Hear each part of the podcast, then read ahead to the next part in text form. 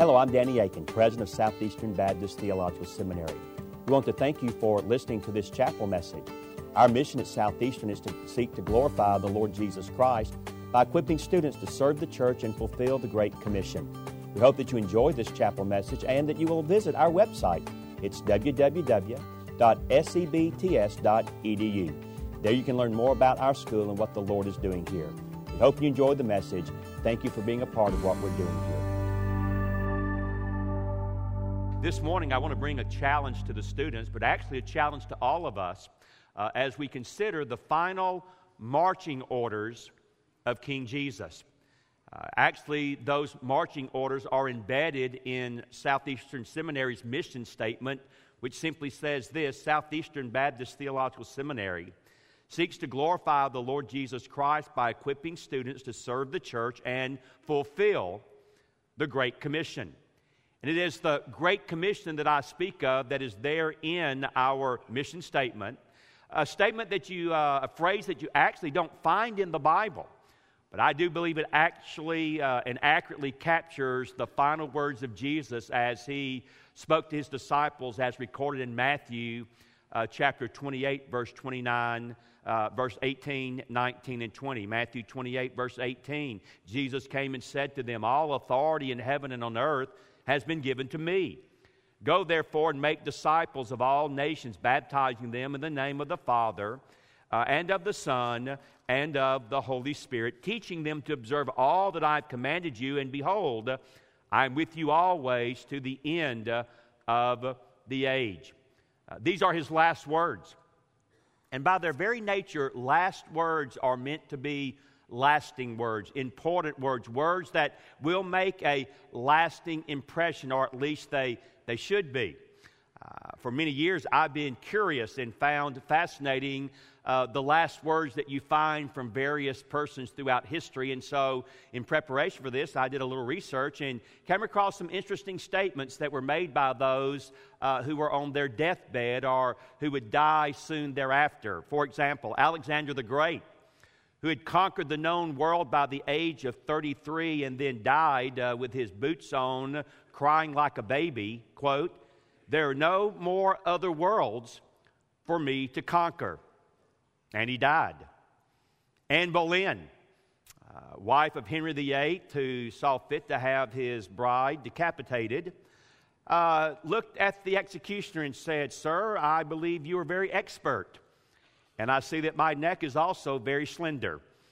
And those were her final words before her head was taken off. Her husband, on his deathbed, so now all is gone empire, body, soul. Leonardo da Vinci, the great Italian inventor and artist, I have offended God and mankind because my work did not reach the quality it should have. That's an amazing statement coming from Leonardo da Vinci. Machiavelli, uh, the humanist, uh, who said, Keep your uh, friends close and your enemies closer, said this on his deathbed I desire to go to hell, not heaven. In hell, I will enjoy the company of popes. he said it, not I, okay? popes kings, princes, but in heaven, they're only beggars, monks, and apostles. Jean Paul Sartre, the atheistic existentialist philosopher, I failed, and he died. John Newton gave us the wonderful song, Amazing Grace. I'm still in the land of the dying, but soon I shall be in the land of the living. Stalin, whose daughter described the death of her father, father died terribly and in difficulty. God gives the righteous an easy death. Karl Marx, who actually was born into a Christian Jewish family, but is the founder, of course, of communism. On his deathbed, he was surrounded by candles burning to Lucifer he screamed at the nurse who asked him if he had any last words Go on, get out. Last words are for fools who haven't said enough. David Hume, the atheist philosopher, cried, I am in flames. It was said by those who were there his scene was of a desperate and horrible nature. Polycarp, you should remember that name from your church history, died in AD 168, was about to be burned, and he said, 80 and six years I have now served Christ, and he has never done me the least wrong. How then can I blaspheme my King and my Savior? And Dietrich Bonhoeffer, shortly before he was hanged by the Nazis, said this This is the end for me, but actually the beginning of life. Last words are meant to be lasting words. They are meant to make an impression, and certainly I believe that was on the mind of Jesus when he uttered these words that we find at the end of Matthew's gospel. They indeed inform us of our Lord's passion as well as the divine assignment He has given every one of us until He comes again. And I would uh, take note of this. Unlike these others, the final words of Jesus were not uttered by a dying man. Uh, they were uttered by the resurrected King of Kings and Lord of Lords. He was of keen mind, uh, he was thinking clearly, and he knew exactly what he wanted to say to you, to me, to all of us as the final marching orders that we are to obey until the end of the age. Basically, we can build these two verses around three simple ideas uh, his power, uh, his plan, and his promise. He begins by an acknowledgement of his power, an acknowledgement that all of us should make as well. Jesus came and said to them, all authority. By the way, the word all or always occurs four times in this text. He is indeed the comprehensive King and Lord Christ. He came to them and said, All authority, whether it be in heaven or whether it be on earth, it has been given to me. Many have noted that these words have in, uh, a, real, a real connection with the Son of Man promise in Daniel 7 13 through 14, where they see the Son of Man coming again on the clouds of glory to receive all the kingdoms of the world. I like what John Piper, a pastor in uh, Minnesota, says about these verses. The risen Christ is great, He is greater than you ever imagined. Here is our witness to the world. The risen Christ is your King, and He has absolute, unlimited authority over your life. If you do not bow and worship Jesus and trust Him and obey Him, you commit high treason against your King, who is God and Lord over all. In the context of his having all authority, all power, Hudson Taylor the great missionary to China, said, God's work done in God's way will never lack God's supply. I don't care where you go, whether it be here in North Carolina, here in the South, the Northeast, the Northwest, the Midwest, the West Coast. God takes you to a foreign country, God takes you to an unreached people group. You go with His authority, you go with the promise of His power, He will supply everything you ever need to complete His will in your life. We must acknowledge His power. But secondly, we should also obey His command. We find that in verse 19, very familiar words to many of us. Go therefore and make disciples of all the nations, all the people groups baptizing them in the name of the Father and of the Son and of the Holy Spirit. Verse 20, teaching, t- teaching them to observe all that I have commanded you. Of course, you again learned, hopefully, in your Greek classes, that the imperative there is make disciples. We are to go and make disciples, devoted followers of Jesus. But he tells us how to do that, and actually, because of the imperative there, the three participles that are orbiting about that word also receive imperatival uh, significance. So we are to go, we are to baptize, and we are to teach. Go, make disciples of all the nations, baptize them, and teach them. Now, there's a very practical application for all of you here today, and that is simply this there's no need to stop and ask God, should we go to the nations? You don't have to pray about it, you don't have to meditate on it, you don't need to seek counsel from others. He's made it very clear you and I are to go. Now, there may be some, even some here today, who love you dearly. And they're just a little skittish about that and, a little hesitant about that. But the bottom line is, when everything is said and done, as I said to you all yesterday, all that matters in life is that you please God. We love those who love us. We take stock of those who care about us. But when everything is said and done, we obey King Jesus. We know from, from, from experience and even from God's Word that His will is not always safe, but it is always best. And therefore, we don't have to pray, Lord, do we need to go to the, and I checked this morning, 6,898 unreached people groups in the world. Lord, we don't need to pray, do we? Should we go to the 2.8 billion who have never heard the name of Jesus? No, we don't need to pray about that. We need to go. We need to go to the unreached, and some of you will be going to the unreached, to those areas around the world where the name of Jesus has yet to be heard and proclaimed.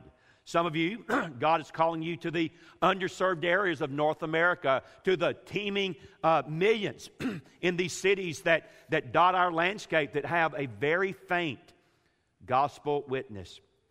Some of you are being called by God to go and revive, if I can just be blunt, dead churches where, where the light of the gospel has become so faint you can, you can hardly see it at all, and yet God wants again to do a great work in that church and plant there a great commission outpost for King Jesus. As you all know, I draw great strength from the biographies of missionaries. And so I'm reading about them all the time. And John Keith Falconer, a name that most of you would not know, he was an English aristocrat. He was an Arabic scholar at Cambridge. He was a world cycling champion in 1878.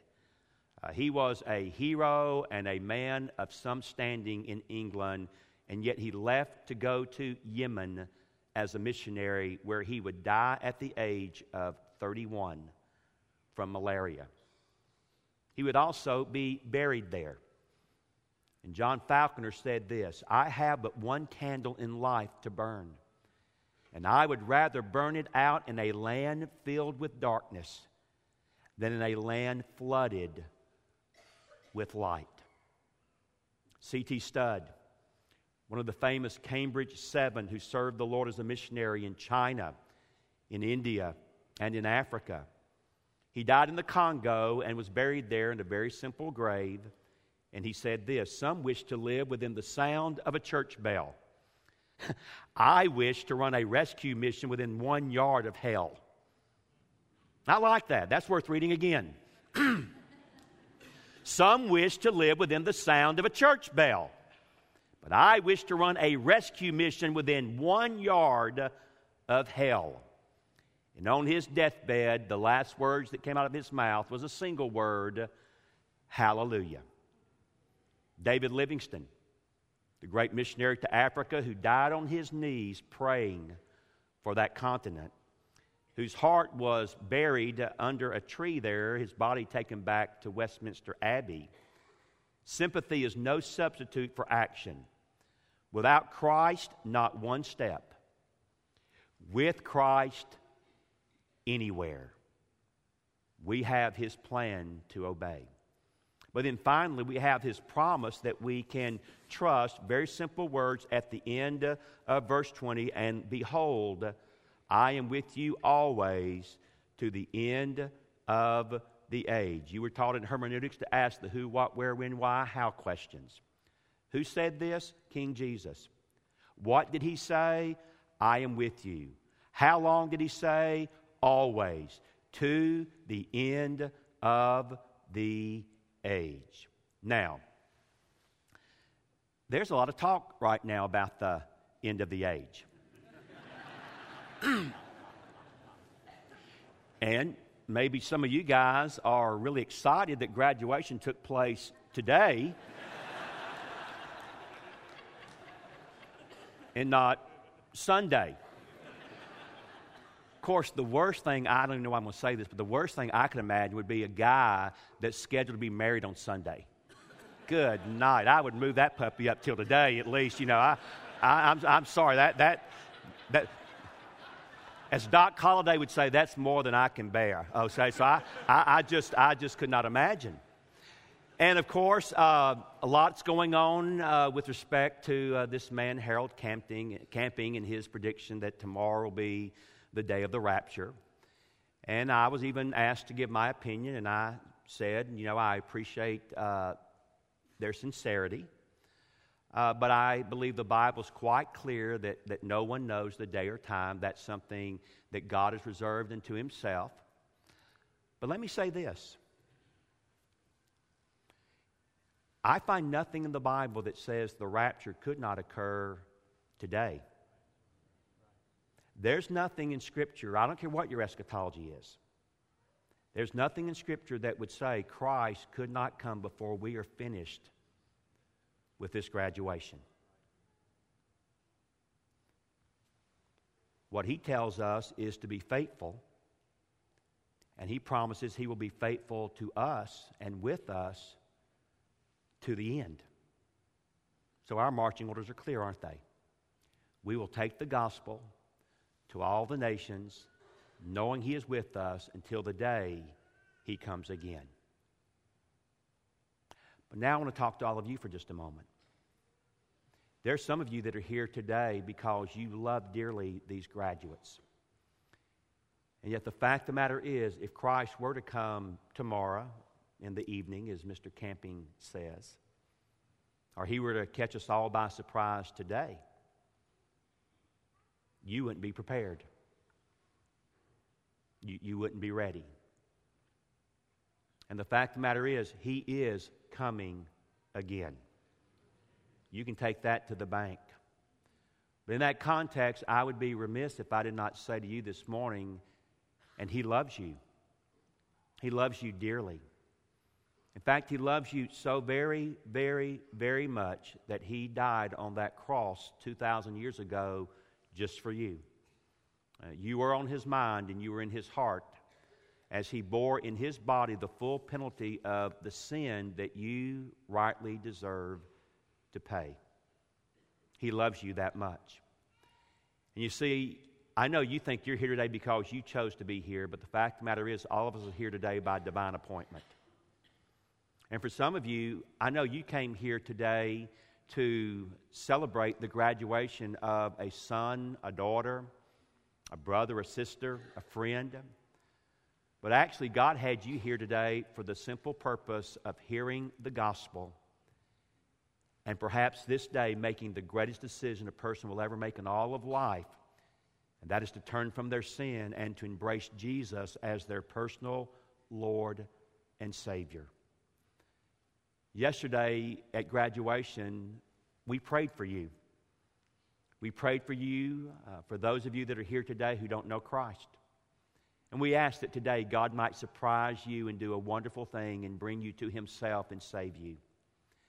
And in fact, I even put before the students this proposition what would it take? Or let me put it this way Imagine at the graduation ceremony tomorrow.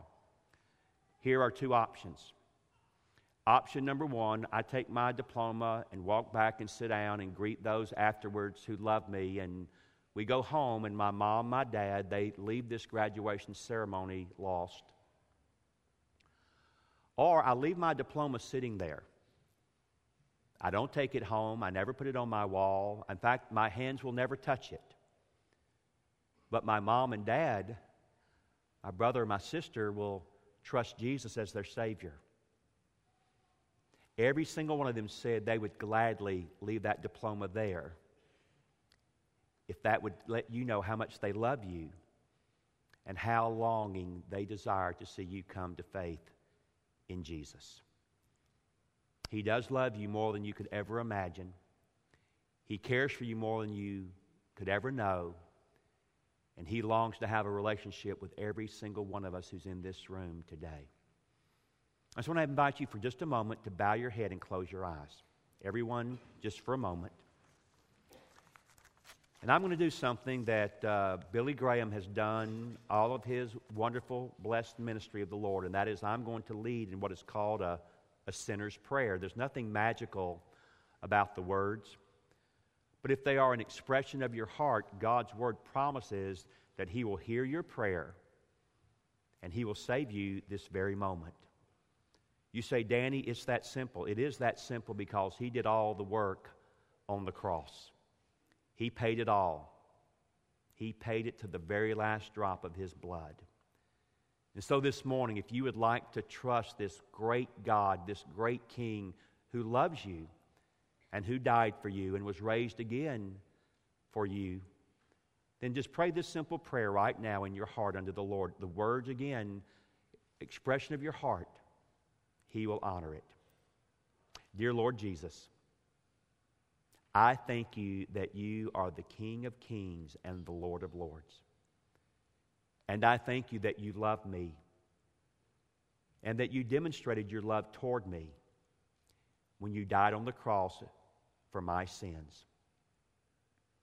I know that I am a sinner. I know that I need to be saved. And so today, I repent of my sin. And I trust in you and you alone as my Lord and as my Savior. Thank you for dying for me. Thank you for paying for all of my sins. Thank you for loving me. Thank you for saving me. And dear Lord, I know anyone praying that prayer in faith, you have heard, you have answered, and you have saved. And I rejoice in that. And dear Lord, it would be my prayer that after this ceremony comes to an end in just a, a short while, when they see this loved one that they've come today to uh, honor and to celebrate with, that they would say, I'm so very proud of you. But let me tell you something else. When, when, when, when Danny prayed that prayer, I prayed it. And I can sense in my soul and heart already that God heard my prayer and that He has saved me. Lord, I don't think they will be able to handle the, the joy and excitement they will see on the face of this graduate when they hug them by the neck and say, That's the most wonderful news I think I've ever heard in all of my life. And so, Lord, you do your work as only you can, and we will thank you and rejoice in it. And Lord, help those who are graduating this day to indeed obey till their last breath the final marching orders of Jesus because he is worthy. He is worthy. We pray this in Jesus' name. Amen.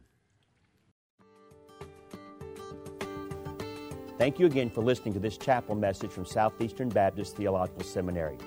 If you are thinking about theological education on the undergraduate or graduate level, including doctoral studies, we hope that you consider us. If you also find these chapel messages encouraging and a blessing to your walk with Christ, we hope that you will consider financially supporting Southeastern. Our graduates are literally serving the kingdom across this globe working to carry the gospel of Jesus Christ to a lost dying world. Your gifts will help to train more, and they will serve as a worthwhile investment in God's kingdom. You can find more information about attending Southeastern or supporting us financially at www.sebts.edu. We covet your prayers and trust that God will bless every good work you do for His glory. Thank you for joining us in our chapel services.